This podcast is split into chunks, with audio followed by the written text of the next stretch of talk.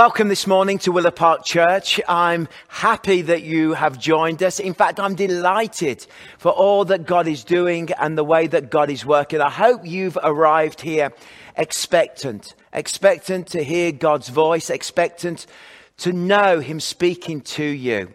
And as you will hear uh, from what's taking place, we continue to reach out and to minister to people. The drive-ins have been so wonderful. People turning up, waving at people, connecting with them. I've loved it.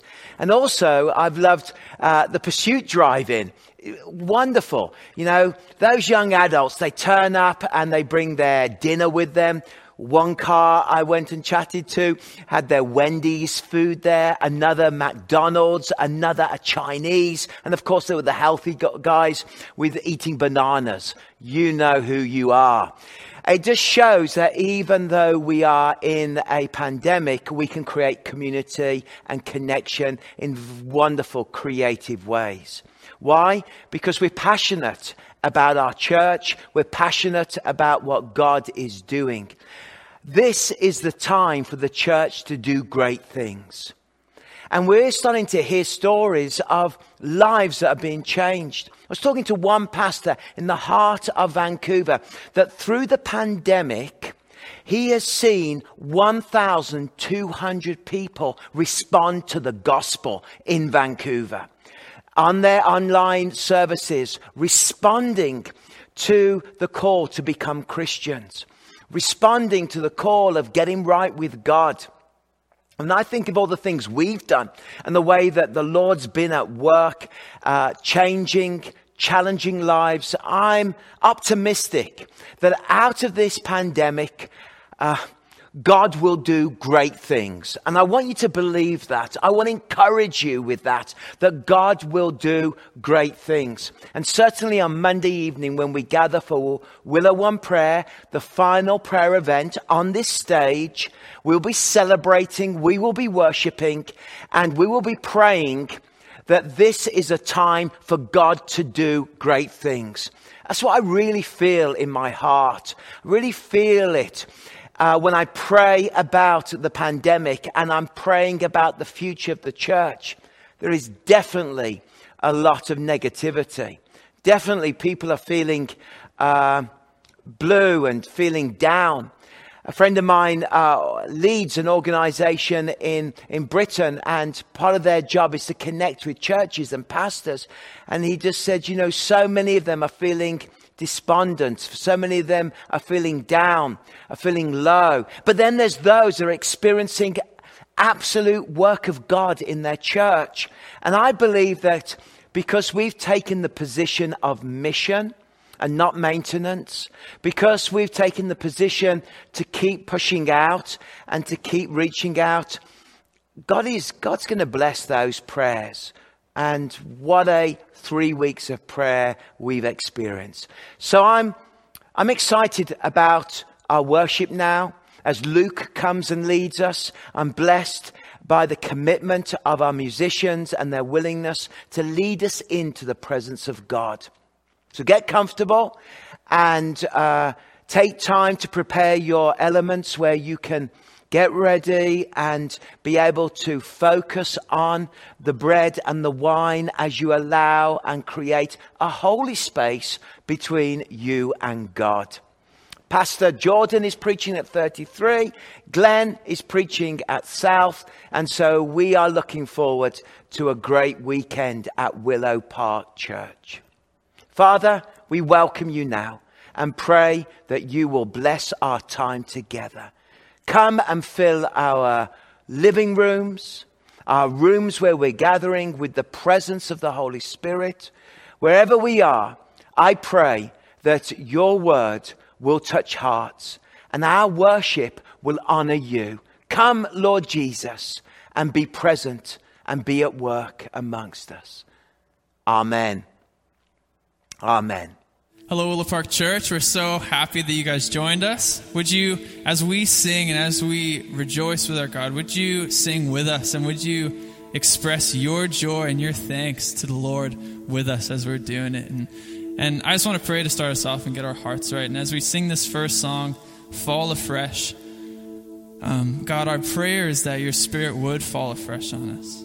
Our prayer is that we would, our souls would awaken to sing out your praise, Father. Because we've seen what you've done in our lives every day, and we see what you've done on the cross for us, how our sins are forgiven, and we have, we have every reason to rejoice, Father. And I know that not everybody listening is going to be feeling that. They're going to be feeling that they have been in some hard times of feeling illness, and, and we don't want to ignore that, God. I just pray that you give us all the strength to, even in the middle of our of our um, our tough times, that we would still be able to worship you, even when we don't feel you close. That we'd still be able to worship you and see that you are good, that you make all things work together, and that you're with us even when we can't feel you, even when we don't see what you're doing. You're with us. So would you awaken our souls, Holy Spirit? Come, in Jesus' name, Amen.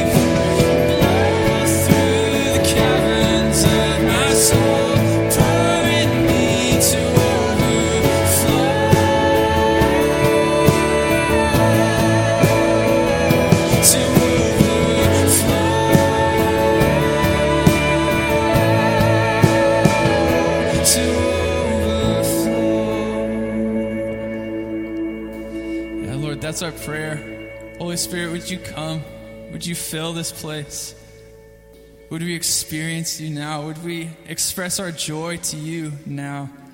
Would you awaken our soul to see what you are doing and what you have done, Jesus? Holy Spirit, come.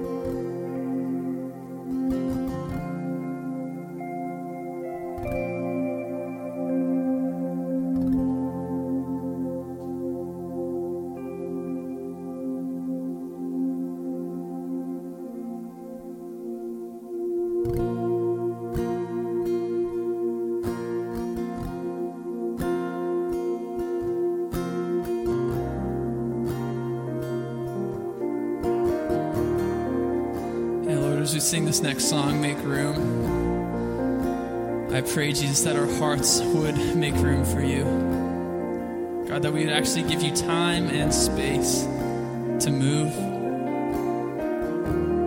God, the Psalms say that the helpless commit themselves to you. And Father, we want to come and say that we're helpless. We can't do anything as by ourselves. We need you. We need to make room for you. Because there is life pleasure forevermore everlasting joy in your presence, God. So as you make room, would we make room in our hearts for you right now, Jesus? Would we worship you?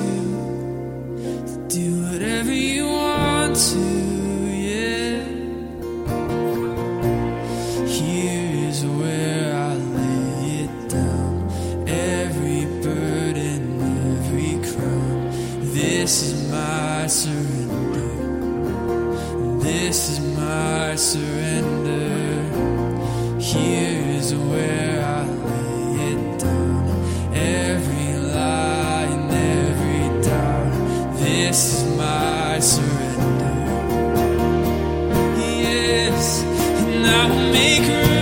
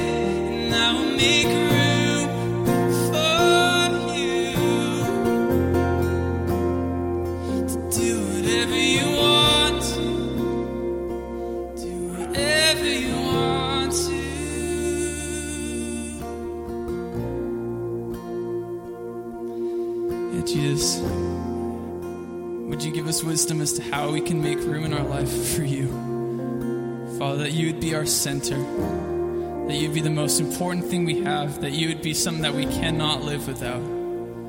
I pray, Jesus, that you would open our eyes to see you, to know you, know what you've done for us on the cross. Would you open our eyes as we listen to the sermons? Father, would your spirit move through them? Would you teach us, convict us, and make us more like you, Jesus? We love you. Bless the speakers. Bless the rest of this service. Jesus' name we pray. Amen. All right, thanks for joining us. A perfect song. Those lyrics make room.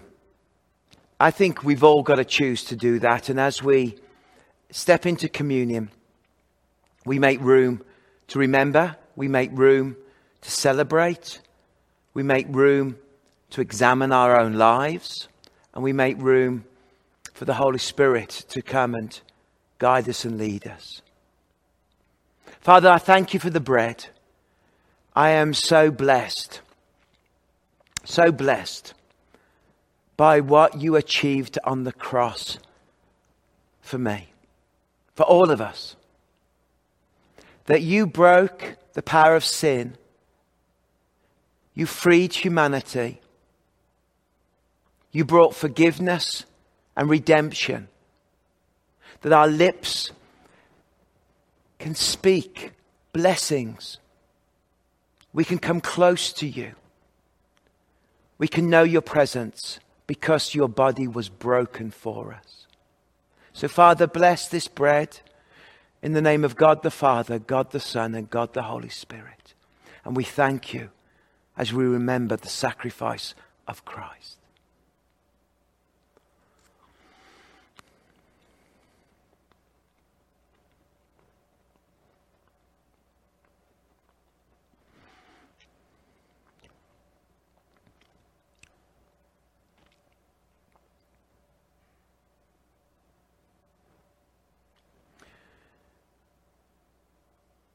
As you hung upon the cross, your blood was shed for us. Every drop represented the forgiveness. Every drop represented the cleansing power. Every drop represented the love of God.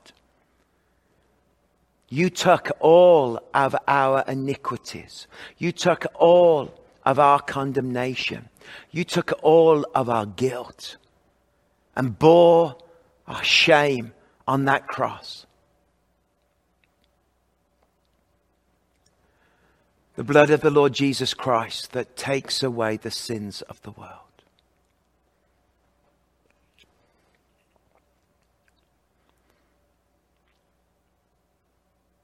Amen.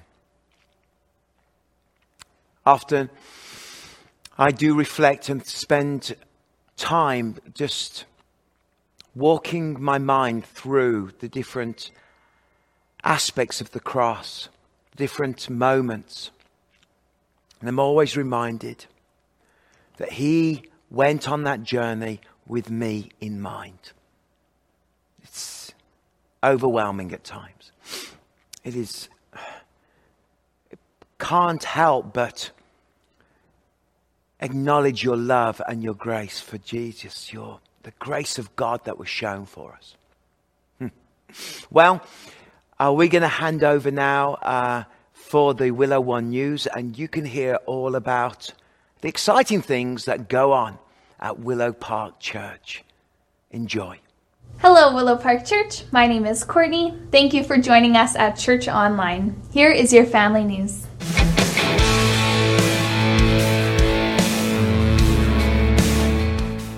Have you tried one of our drive in church services yet? We have two service times available at 10:30 a.m. and 5:30 p.m. for Pursuit every Sunday in the parking lot at Willow Park Church on Highway 33. There is no pre-registration required, but please arrive early as we are limited to 50 vehicles at a time. Plus, under the current restrictions, we are able to offer in-person kids church during the drive-in service. Kids Church will only be available at the 10:30 a.m. service. We hope to see you there.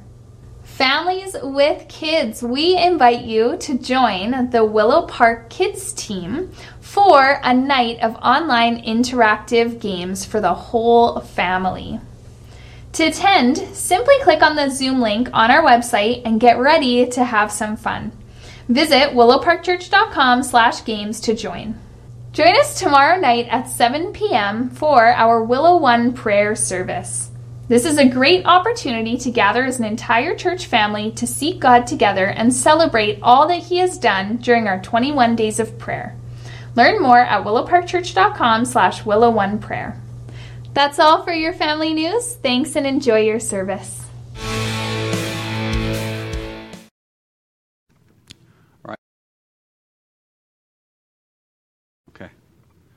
Well, good morning, everybody. Thank you so much for joining us. It's Willow Park Church, our south location. My name is Glenn. I'm one of the pastors here at Willow Park Church, and uh, I'm just excited to be able to share the Word of God with you this morning. We're continuing in our series in Daniel, and we're asking the big question how do I live as a follower of Jesus in this culture that seems so opposed to everything that Christianity stands for. You know, whether it's been uh, with our ideas or our morals or our, our ideals. Um, it's just that we live in this culture that seems to be against that. So, how do we flourish? How do we thrive? In this, uh, in this culture as Christians. Before we get there, though, just a couple of things. This last week, last Tuesday, Sarah and I led one of the, I think, eight groups that we've got running for uh, the marriage course that is run by Alpha. Um, almost 250 people are involved in that. Uh, we had an amazing response when we advertised the marriage course. And Sarah and I did the course while hosting as well. Uh, Pastor Phil and Pastor Jordan and Pastor Jeremy and all our wives. Uh, and then we've got church leaders all hosting different groups. It's just been an amazing response. So thank you for praying for that. If you want to join, uh, you are a week behind, but it wouldn't be too late if you wanted to uh, join one of the groups. You could catch up a little bit. If you want to do that, if you email Louisa, L. Weeb at willowparkchurch.com, she doesn't know I'm saying this, so she's probably going, no. But uh, she would be happy to help you. Uh, she's always happy to help. So uh, then we'd love to get you signed up. We've got some really interesting things happening over the next few weeks involving families and kids. So please make sure you keep checking the website, and uh, we'd love to keep you filled in with that. So, if you've got your Bibles, let's, uh, let's go to Daniel chapter 2. Uh, Pastor Jeremy shared from the first half of this book. Uh, of chapter 2 last week and did a brilliant job, and I appreciate him filling in while, uh, while I wasn't here. And so now we're doing the second half of this chapter.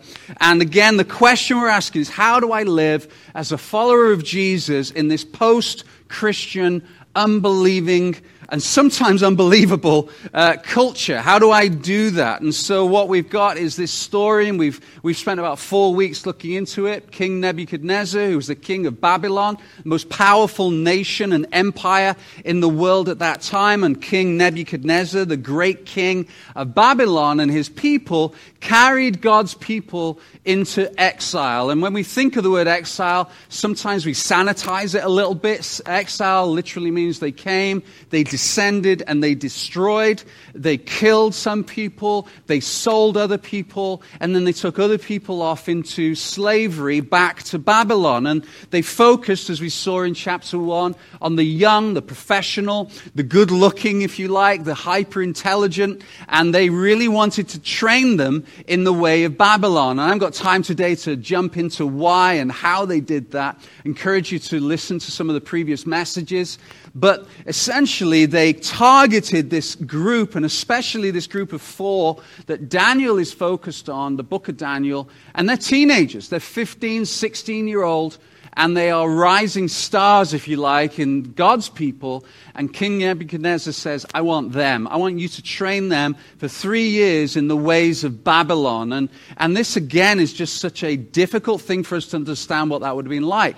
New culture, new language, new customs, new tradition, new religion. It would literally be like us taking our children out of their safe, comfortable, sometimes Christian educated environments and putting them into satanic school in a completely different country where they speak a completely different language. And so Daniel, he has his name changed along with three of his friends. And then in chapter two, we have this interesting scenario presented where the king has this dream and he calls all the wise men of Babylon together and says, I want you to interpret this dream. But I'm not going to tell you what the dream is. And if you get it wrong, I'm going to kill you. And they kind of panicked. And sure enough, the king, true to his word, decided, right, I'm going to kill all the wise men in Babylon. And that included Daniel and his friends. And so uh, somebody went around to Daniel and said, this is what's going to happen. And, uh, and Daniel is really interesting, The back end of chapter, uh, sorry, the beginning of chapter two, he prays and he praises God. And then we pick it up in the, the next verse, which is verse 24. And what we're going to do is we're just going to work through this chapter section by section. And what it does is it actually speaks for itself when it comes to how do we live in our culture. I'm just going to let the scripture and Daniel's character and Daniel's responses speak for themselves. And we have much to learn. Parents, there is much here that we can teach our children when it comes to how they live submersed sometimes in this culture. And so we're just going to read through it. I'm going to stop. We're going to talk a little bit. And then we're going to apply it uh, as to how it works in our own lives. So, Daniel chapter 2 and verse 24, it starts this Then Daniel went in to see Arioch. Notice it's Daniel's initiation to go and see the king. He's not running away from the king, knowing that the wise men, and Daniel is classed as a wise man clearly in Babylon, which in itself is amazing because that means that he had risen through the ranks. He had done well in satanic school, and uh, he actually was now classed as a wise man in Babylon. He might have still only been 19, 20 years old at this stage. We really don't know. But he sought out this guy called Arioch, whom the king had ordered to execute the wise men of Babylon. Babylon. So he's actually going to go and find the murderer. He's not running away from the murderer, he's looking for the murderer. Daniel said to him, Don't kill the wise man. Take me to the king, and I will tell him the meaning of his dream. Bold words. Arioch told, uh, quickly took Daniel to the king and said, Look at this. This just makes me smile. I have found one of the captives from Judah who will tell the king the meaning of the dream. It wasn't him that found it. Arioch was found by Daniel, but Arioch is immediately taking responsibility. He wants to be good in the eyes of the king. I have found. Verse 26. The king said to Daniel, also known as Belshazzar, which was his Babylonian name, Daniel being his Israel name, Belshazzar being his Babylonian name, is this true? Can you tell me what my dream was and what it means? Let's just pause there just for a second. The scenario, again, for us in our Western 2021 mindset is very difficult for us to understand the enormity of being brought forward towards the most powerful man in the world, arguably, at that time. He's brought forward, he's probably in his late teens, at best early 20s, young adult, and this, this in itself is just an unbelievable scenario that the king is listening to this young man. Daniel replied, There are no wise men, enchanters, magicians, or fortune tellers. That gives you a picture of what their culture was like at that time, who can reveal the king's secret. But there is a God in heaven who reveals secrets, and he has shown King Nebuchadnezzar what will happen in the future. Now I will tell you your dream, confidence, I like it, and the visions you saw as you lay on your bed. So here's some things that we can see just from this passage. The first thing I want you to notice is Daniel's courage combined with honesty. In four words, there is a God. He is stood in front of the king whose declaration over this kingdom, this culture, is that there are many gods, many, many gods. We're going to talk about this in just a minute. Of which, of which the God, the I am, the God of Israel, our God, is not one of them. And so he's literally stood in front of the king, immediately pointing out the, the, the contrast, the two forces, if you like, coming together. You've got your kingdom, King Neb, I've got my kingdom, the kingdom of God. And my king, my God, is going to be the one who shows you your dream. Not your gods, not your wise men. And so he puts these two cultures, God's culture and the culture of Babylon, that we've already said is our culture. We are Babylon in so many different ways. He's, he pits them against one another. There's no wise man, but there is a God. There is no enchanter, but there is a God. There is no fortune teller or magician, but there is a God. It's God's ability versus culture's inability. Your culture, King Nebuchadnezzar, cannot give you the answer that you are looking for. But I know someone who can. He's the God of Israel, the God, the great I man, I am, no wise man. And he pits these two powers against one another. He's proving, and he will do in a minute, he's proving the, the, the inept and the inability of the present culture of Babylon to meet the needs of not only the king, but the culture itself. You see, our culture loves the idea of kingdom, godly kingdom. We celebrate love and joy and peace and patience and goodness and kindness and self control, all the wonderful attributes that you can read in Galatians 2 that reflect the kingdom. We want that kingdom. You don't need to believe in Jesus to want that in your life. You want the kingdom of God. You want all that God represents on earth. You like the side of Jesus that we read about of him being loving and kind and merciful and gentle. We, we like that Jesus. We like that kingdom in our culture. Most people that you come across have got no problem with Jesus. They think he's a good teacher, which is ironic because if you actually look at his teaching, he's pointing to the kingdom of God and the fact that we need to repent of our sins. But people would say he's a good guy. He's a good teacher. We have no problem with Jesus in our kingdom, the kingdom of Kelowna, if you like, the kingdom of the West. What we have a problem with is the king. And as, as, we've, as we've looked at this, to quote one of the many books that I've, uh, that I've been quoting to you, Disappearing Church especially being one of them, that our culture wants the kingdom without the king. So, what Daniel is saying here is, I will give you, I will show you what God's ability is. And I'm going to point to the king. You can see as you look at our culture and the way that we are going about life that no matter how hard we try to make it look good, it's not working. We still face the same issues. We still face the same tensions. We still face the same difficulties. Your streets, your neighborhoods, your communities are still struggling in this kingdom, desperately looking for the answer in, in wise men and magicians and fortune tellers, in astrology and in all these different areas. You might go, I haven't been to see a wise man and astrologer. But this is a picture of the things that we look to in our world to bring us the answer that we need, the tensions that we have. King Neb has got a, a, tension here, and he's looking to his culture for the answer. And it's inept. Daniel says, There is a God. only just a, like a superficial glance at our culture and our world, a quick read of the news, or listen to the radio, or watching the TV, it's not working.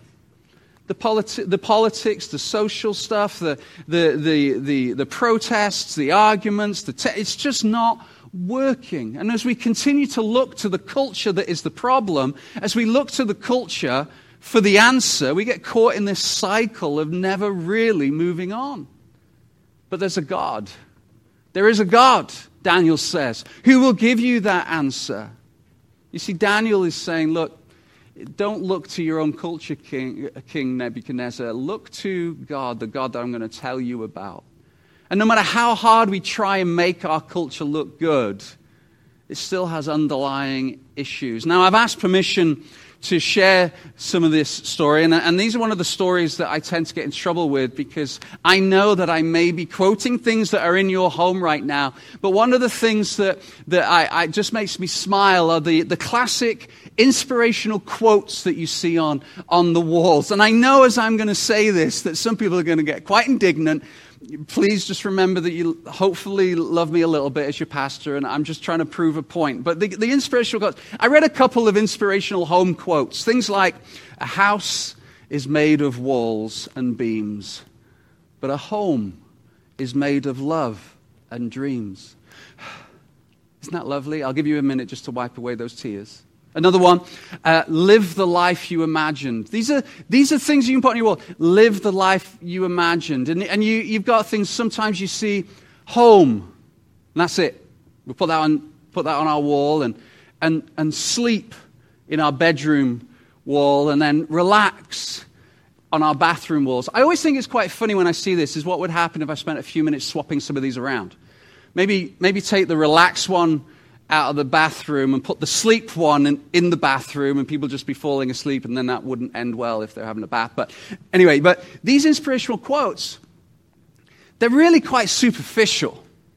They're not actually going to bring change to the home. I think about the chaos sometimes that is in our house especially when you've got little kids like we you know our, our kids are, are, more grown up now my, my, my 15 year old is sat right back there and so i did ask him permission for this but i remember jack when he was little like, like him drawing, he wrote Jack on the wall, then denied it. Wasn't me. Like he was about three or four, he just started with his letters, and it's like, it literally says Jack, and you're denying it. I mean, if he'd been really smart, he would have written Luke. That would have thrown us off the scent. Uh, you know, it, it's just like no matter how, what quotes you put on the wall, chaos can still happen in the home. And, and you know what? That happens. That's family life. That's okay. But it doesn't matter how good our culture looks, the chaos that underlies it is still there. And it doesn't take very much for it to bubble forth. But Daniel comes and says, Look, don't look to your culture that is the problem for the answer. Look to there is a God. Daniel, notice this, and this is the key point here. Daniel stands humbly for truth. He stands for truth. He's honest he humbly, before the king, points to God. And we can do that in our everyday lives, Christian friends. That it might be that you aren't on that journey yet as a Christian. You haven't come to a point where you've submitted your life to Jesus and Jesus is Lord of your life. And, and I would challenge you to look at your culture and look at your environment and look at the habits and look at the practices and look at the things that you are looking to for the answer. And I would ask you, is it really bringing the answer that you want? But, Christian friends, there is a way for us to humbly stand on honesty and truth and point to a God in the midst of a culture that is against him. Daniel stands before King Nebuchadnezzar and humbly points to God. He says, There's a God. I'm not going to take part in what you believe is right, King Nebuchadnezzar. I'm going to stand on what I know to be the truth, which is God. I know there is a God. And we're called to do the same, whether it be quietly, with humility, asking if we could pray for somebody that we work alongside or somebody that we meet. It's a beautiful thing to offer prayer for somebody, especially in our culture, that people are actually intrigued by that and they want that. And if they say no, pray for them anyway. Win win. But what a beautiful way to stand on truth, to taking a gentle and respectful stand on truth. You don't have to water down truth because you're humble in the way that you stand upon it. You don't have to water down the truth because you communicate it gently. Truth does not have to be shouted. Truth can be lived out. Truth can be spoken gently, like Daniel, respectfully. And Paul, if you remember in Acts 17, respectfully speaking to the people in that city, pointing them to an unknown God and telling them the gospel. But he did it in a respectful way with humility, which is exactly what Daniel does here. Look at this next part, verse 30. And it is not because I am wiser than anyone else that I know the secret of your dream. But because God wants you to understand what was in your heart. What a contrast between the two cultures. You got Arioch saying, I found him. It's all about me. I'm pointing to me in the hope that I will get achievement and impress you, king, so I can further myself. That's the culture that Arioch is part of. And then you got Daniel saying, actually, it's not about me, it's about God. See, I don't come to you with the answers in order to make myself look good. I come to you with an answer in order to make much of God. I'm not looking to impress anyone. You could argue this was an opportunity missed, Daniel.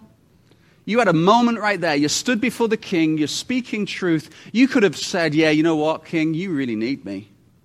I'm the one bringing you this interpretation. Don't you forget it. I'm the one that hears from God. That's probably worth something. I'm the one that is the influence here.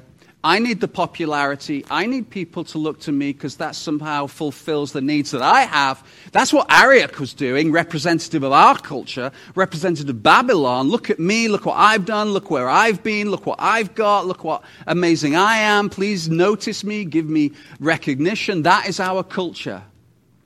And then you got Daniel who says, actually, King, it's not I'm wiser than anyone else. I just know a God who is. There is a God. You see, this as well is countercultural. Our culture is all about building ourselves up, where the kingdom of God is about building God up, about making Jesus look good, about Jesus being the king, about Jesus being the one that we point to. And this is a wonderful opportunity for us to continually point towards God. And as we look at our own world and look at our own lives, as parents, we have an opportunity to teach our children as business owners, as colleagues, as friends, as, as, as sons and daughters and mums and dads, we have an opportunity to see the goodness that God has brought into our lives and continually point to Jesus as the one who is the initiator. The Bible itself says that your ability, your success to make, your ability to make money, your ability to be a good parent, your ability to be a great colleague or business owner is given to you by God. That you have given, it literally says, the power to make money. And Daniel isn't about to take that about on himself. And that is so countercultural. It will make people sit up and notice as if your lens in life is such that when something good happens to you, you immediately point to Jesus. That when somebody sees something in your life, you immediately point to Jesus. That you can quietly and humbly communicate the truth just by reflecting glory to God and Jesus rather than absorbing it ourselves. And that is countercultural. Most of social media is built on the idea of look at how great I am, love me more. Whereas the kingdom of God is all about how great God is and love Jesus more. See, Daniel has been called to be in a culture to point to a more powerful kingdom. Daniel's place is in Babylon. But his job is to point to God who is more powerful than Babylon and brings freedom to Babylon. So he moves now into explaining what this vision is all about. In your, mission, in your vision, Your Majesty, you saw standing before you a huge, shining statue of man. Remember, the king has not told anybody what his vision and dream is. He told the wise men of Babylon, You got to tell me my own dream, then I'm going to listen to you. So Daniel now is stepping forward in a gift that God has given him to, in, uh, to not only see dreams, but interpret them. So he's taking a step of faith that, again, is difficult for us to understand. He gets this wrong, he dies. That's it. But even in dying, he still stood in front of the king and said, There is a God.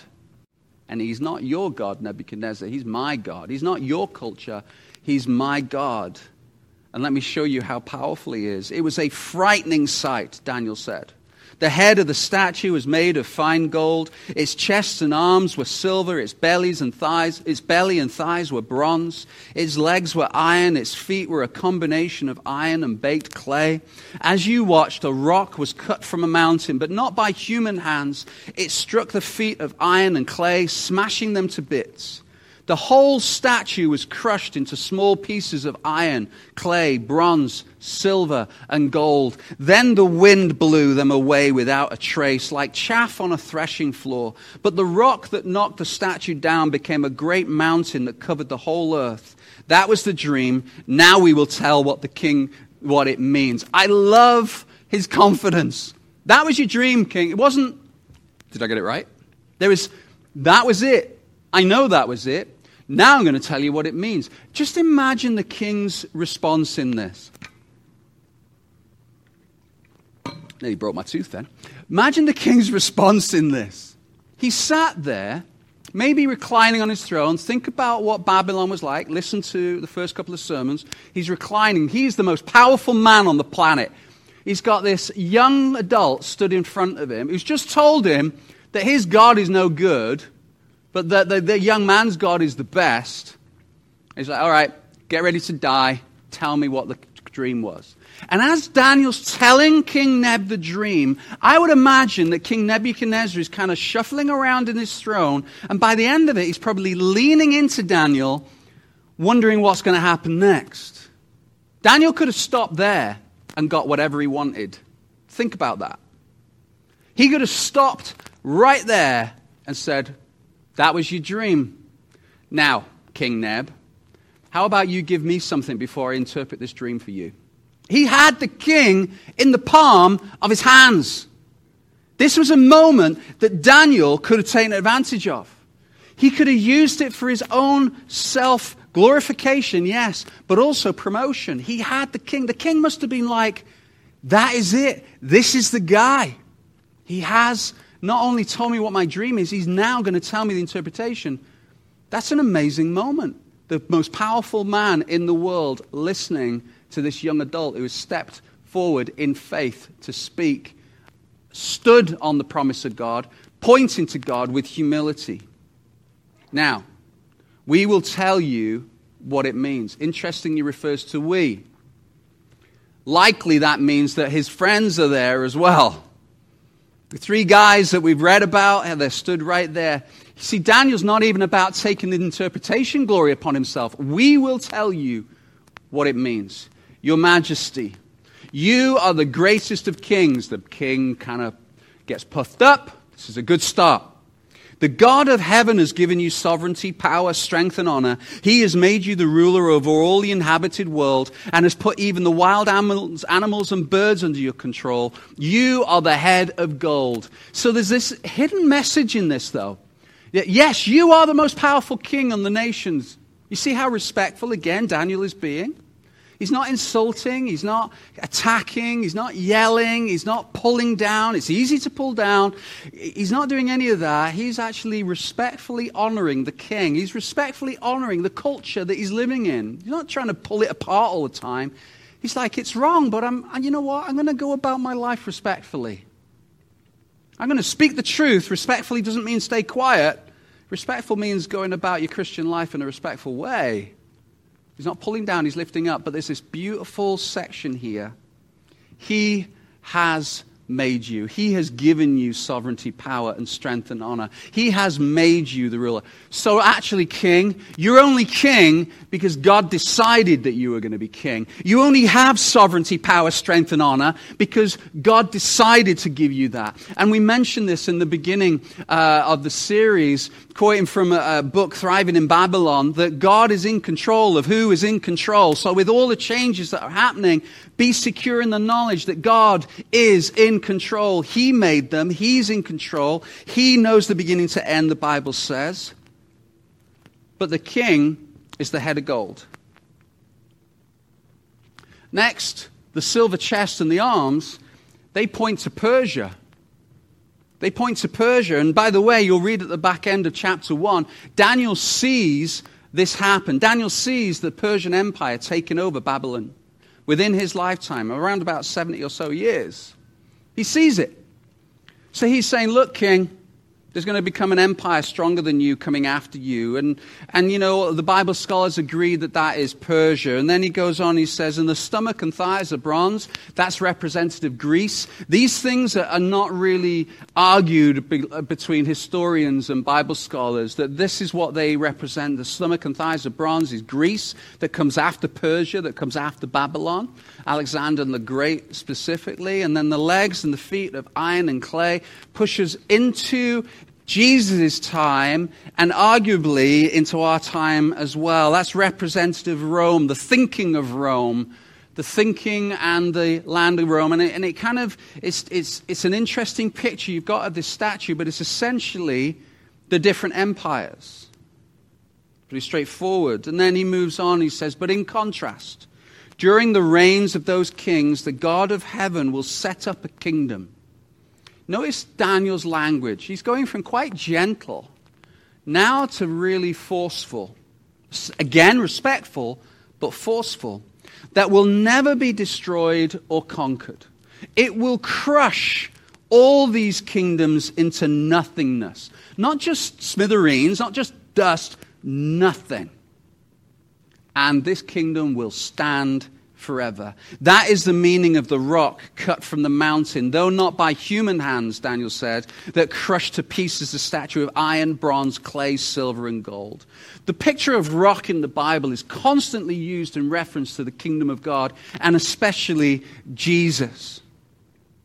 This especially Jesus. And so you've got this, you've got this world, this kingdom, this culture that is broken and then you've got a kingdom of God and the rock comes from the kingdom of God, representative Jesus, and actually then, and the Bible refers to Jesus as the rock constantly. In Luke chapter 20, everyone who falls on that stone will be broken to pieces, anyone whom it falls will be crushed. Jesus is referring back to this prophecy that Jesus and the kingdom of God is the rock that will destroy these different empires. And don't just think physically, think about the mental side of it too, the, the principalities, the worldviews, that Jesus, at the name of Jesus. Uh, uh, every knee shall bow, that every empire will recognize that Jesus is stronger. See, we live in a world that is tainted by sin. And it's a beautiful world. I love C.S. Lewis's writing when he talks about the new kingdom, the new heaven and the new earth. And I've preached about this a lot, but we have this idea that when Jesus comes back, that we're all going to live in heaven. Bible doesn't say that. It actually says that there's going to be a new heaven and a new earth with King Jesus reigning on this earth. And this earth that we will live and work and enjoy will be beautiful. That there won't be any, any sickness, there won't be any tears, there won't be any sorrow, that everybody will live in community forever on this beautiful new earth. And you can see some representation of it in our planet today. This beautiful beautiful planet, and yet it is tainted. And C.S. Lewis pointed out this that he says, if it is this beautiful now, imagine what it will be like when King Jesus is on the throne, when there's no sin, there's no pollution, there's no strife. Imagine what, how beautiful. If it's good now, imagine how amazing it will be then. A few weeks ago, uh, my son Luke, who currently uh, is likely to be leading worship with, uh, with Sarah on the drive in uh, church at 33, he, uh, he proposed to his lovely girlfriend Rachel, and, uh, and it was a lovely moment, and uh, thankfully she said yes, and the wedding is coming up, so very exciting. But Luke and I went down to the beach. He had this whole plan. Of the, he, was very romantic. You must get it from me. Um, he went to each of the places before they ended up at the beach he picked Rachel up and they went to one place that was the first time that they saw each other or something like that. And then they went to another place, which was the first time when they actually asked, he asked her uh, to date him. And then they went to another place, which was the first time they said that they loved each other. It's just, oh gosh, wow. I'm just lump in the throat. Uh, and then they just carry on until eventually they got to this beach, which I think was actually the first place that they said they loved each other. And Luke wanted to set a nice table, and he had this idea where a picture, Aidan Feddersen was hiding in the bushes with a camera, and it was all very cool. But Luke and I went down. I said, Look, we better just go down to this beach and make sure that it's worthy of the proposal that you were about to make. So we went down to the beach, and we drove up. It was like 9 o'clock in the morning, and we went onto this beach, and it was still a little bit of snow, but kind of romantic snow. And it was kind of nice, and it was like, but there, right in front of where he was going to propose was two big old sweaty couches facing the lake that from a distance you go, oh, I, I can see why that would be nice in the summer. You know, to sit on a couch that somebody's dumped on the beach, you know, what, whatever you enjoy doing. But I'm like, oh, that doesn't look good right now. So we went down and I said, we better lift these couches out of the way because you don't want two old couches in the background of these beautiful pictures. And so these couches had been there a long time because when we lifted it up, two things struck me. First of all, the weight of them because they were so filled with snow and water and everything else. And then secondly, the smell of them because clearly they'd been used by various humans and animals for other than sitting on. It, it, was just like clearly somebody had used this thing for a toilet. It was just, it was like, oh. And of course, when you lift it up, it's like it's right next to your face. It's gross. So we lifted it and we put it over to the side, and we got the second one. I had gloves because I'm thinking, Luke didn't because that's funny. And, um, and we moved them and we made it look beautiful again. You know, our world is beautiful, but it's tainted. It's tainted with the most horrible of things. It's tainted to the point where it actually physically does stink sometimes. And, you know, to use that analogy, that this is tainted, this beauty is tainted, that is exactly what our world is. And the Bible says that's exactly what our lives are without Jesus. That we're broken. That we have the fingerprint of God on us, but we're broken.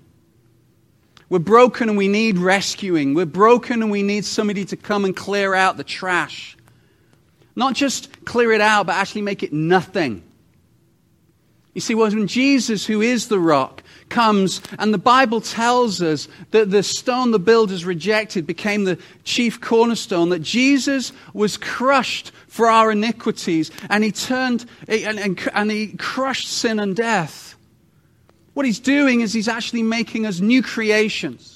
And just like one day this earth will be created back, it will be reconciled back to the way, the perfection that God intended it to be, that God can take your life and He takes my life, that when we come and believe in Jesus and we believe that He died on the cross, that I'm a sinner, that I can't fix myself, that I can't look to the culture and see the culture change me anymore, that I need help no matter how much money I have and no matter how good looking I am or what, how I seem to have got it together, no matter what I've got home and relax and peace on the of my life, that underlying it all, I got filthy couches that need dealing with.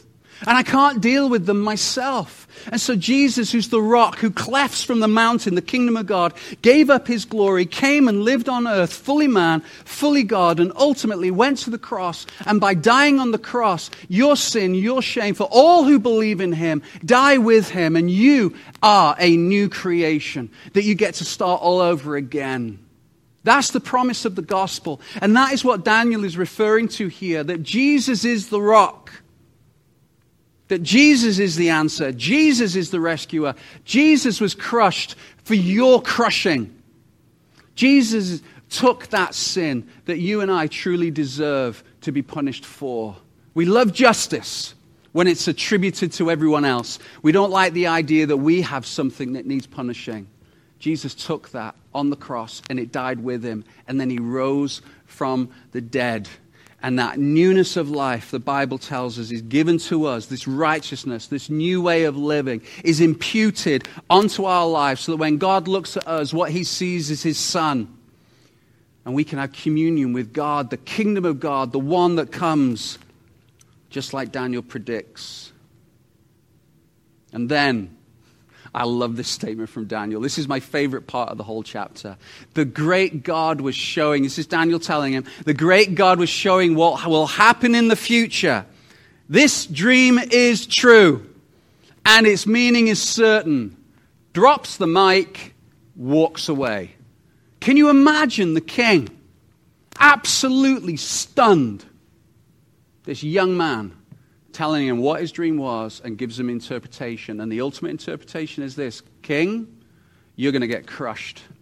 There's a greater king, a more beautiful king, a more powerful king. The king who gave you the power that you have today is coming. And at his name, every knee will bow. King Neb dropped the mic, walks away. Didn't have microphones, but you understand what I'm talking about. This is an amazing moment. What's the king going to do?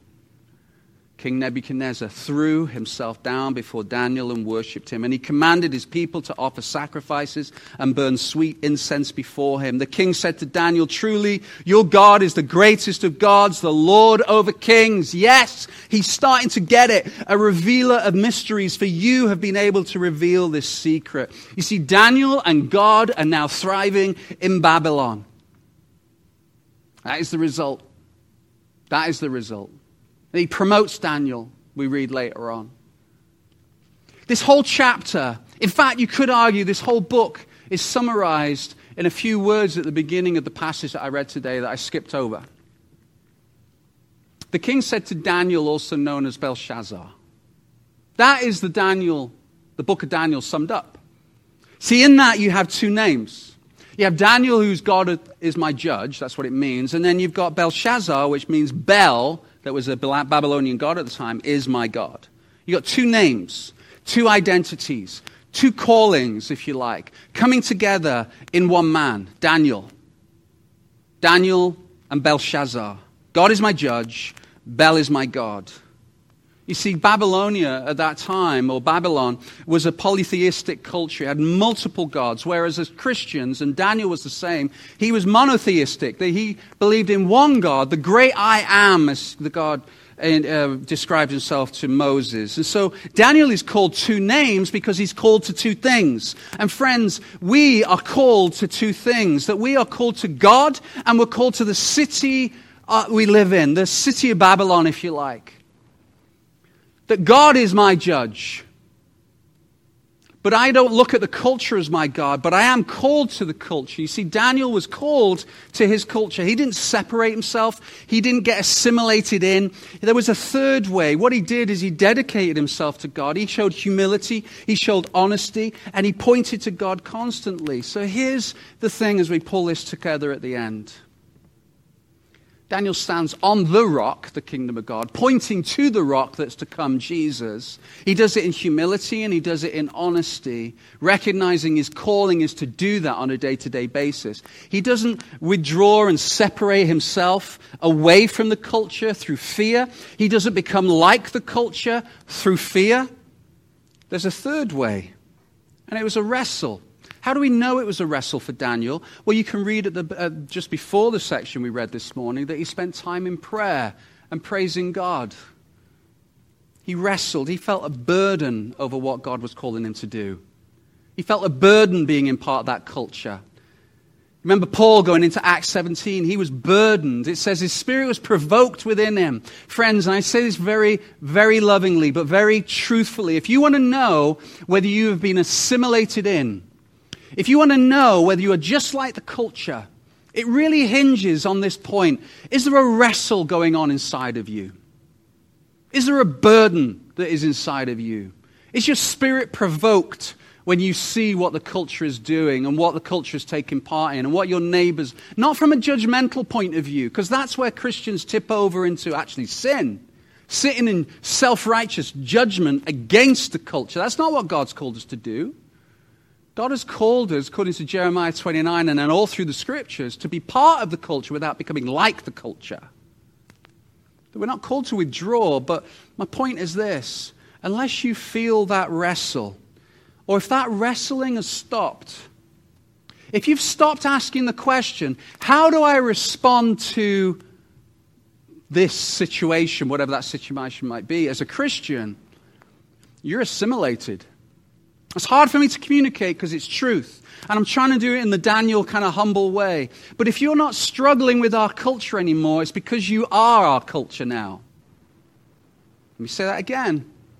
If you are not struggling and wrestling and burdened and provoked by what you see, then it's because now you are part of that culture and it's just become normal for you. Or worse, you are, you know, you're, the, you're that guy who's like, I found Daniel. It's all about me.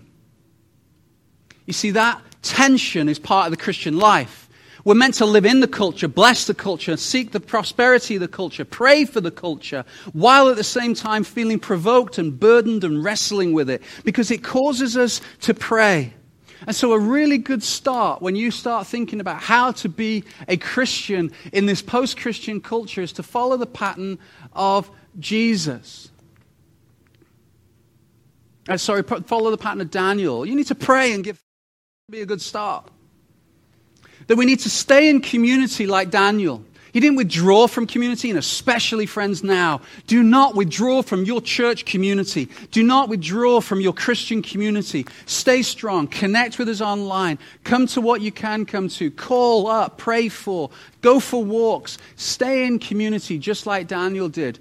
Live with humility. This is how to be a Christian in a post Christian culture. Just like Daniel, stay in community. Live with humility. Stand on honesty.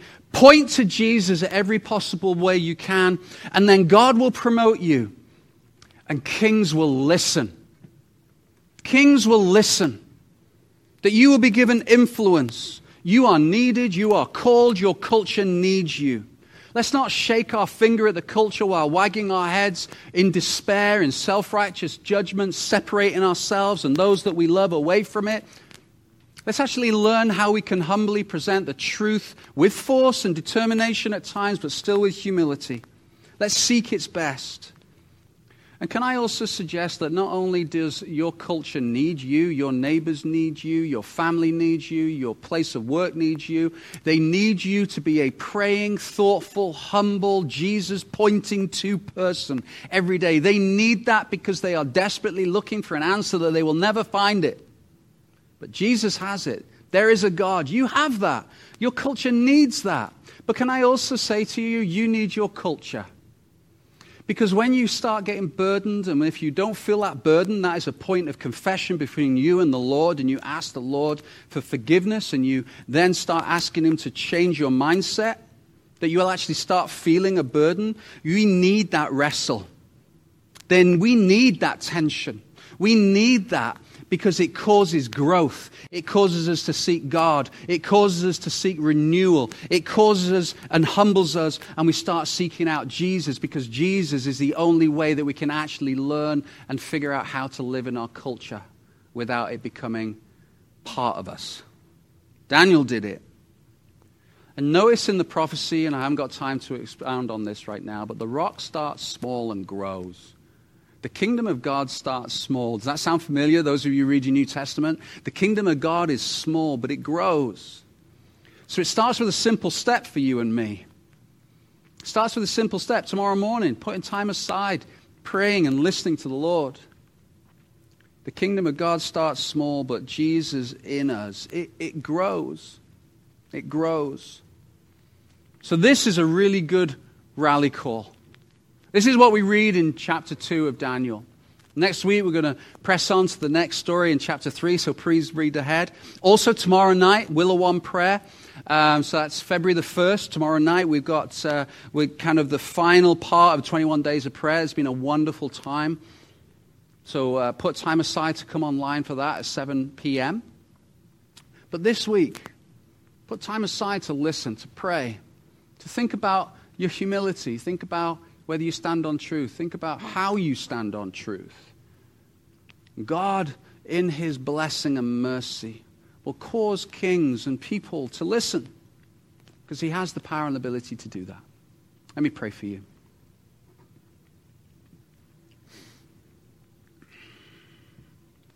Dear Lord, what an incredible passage. I just love the way that your word comes alive with some simple study.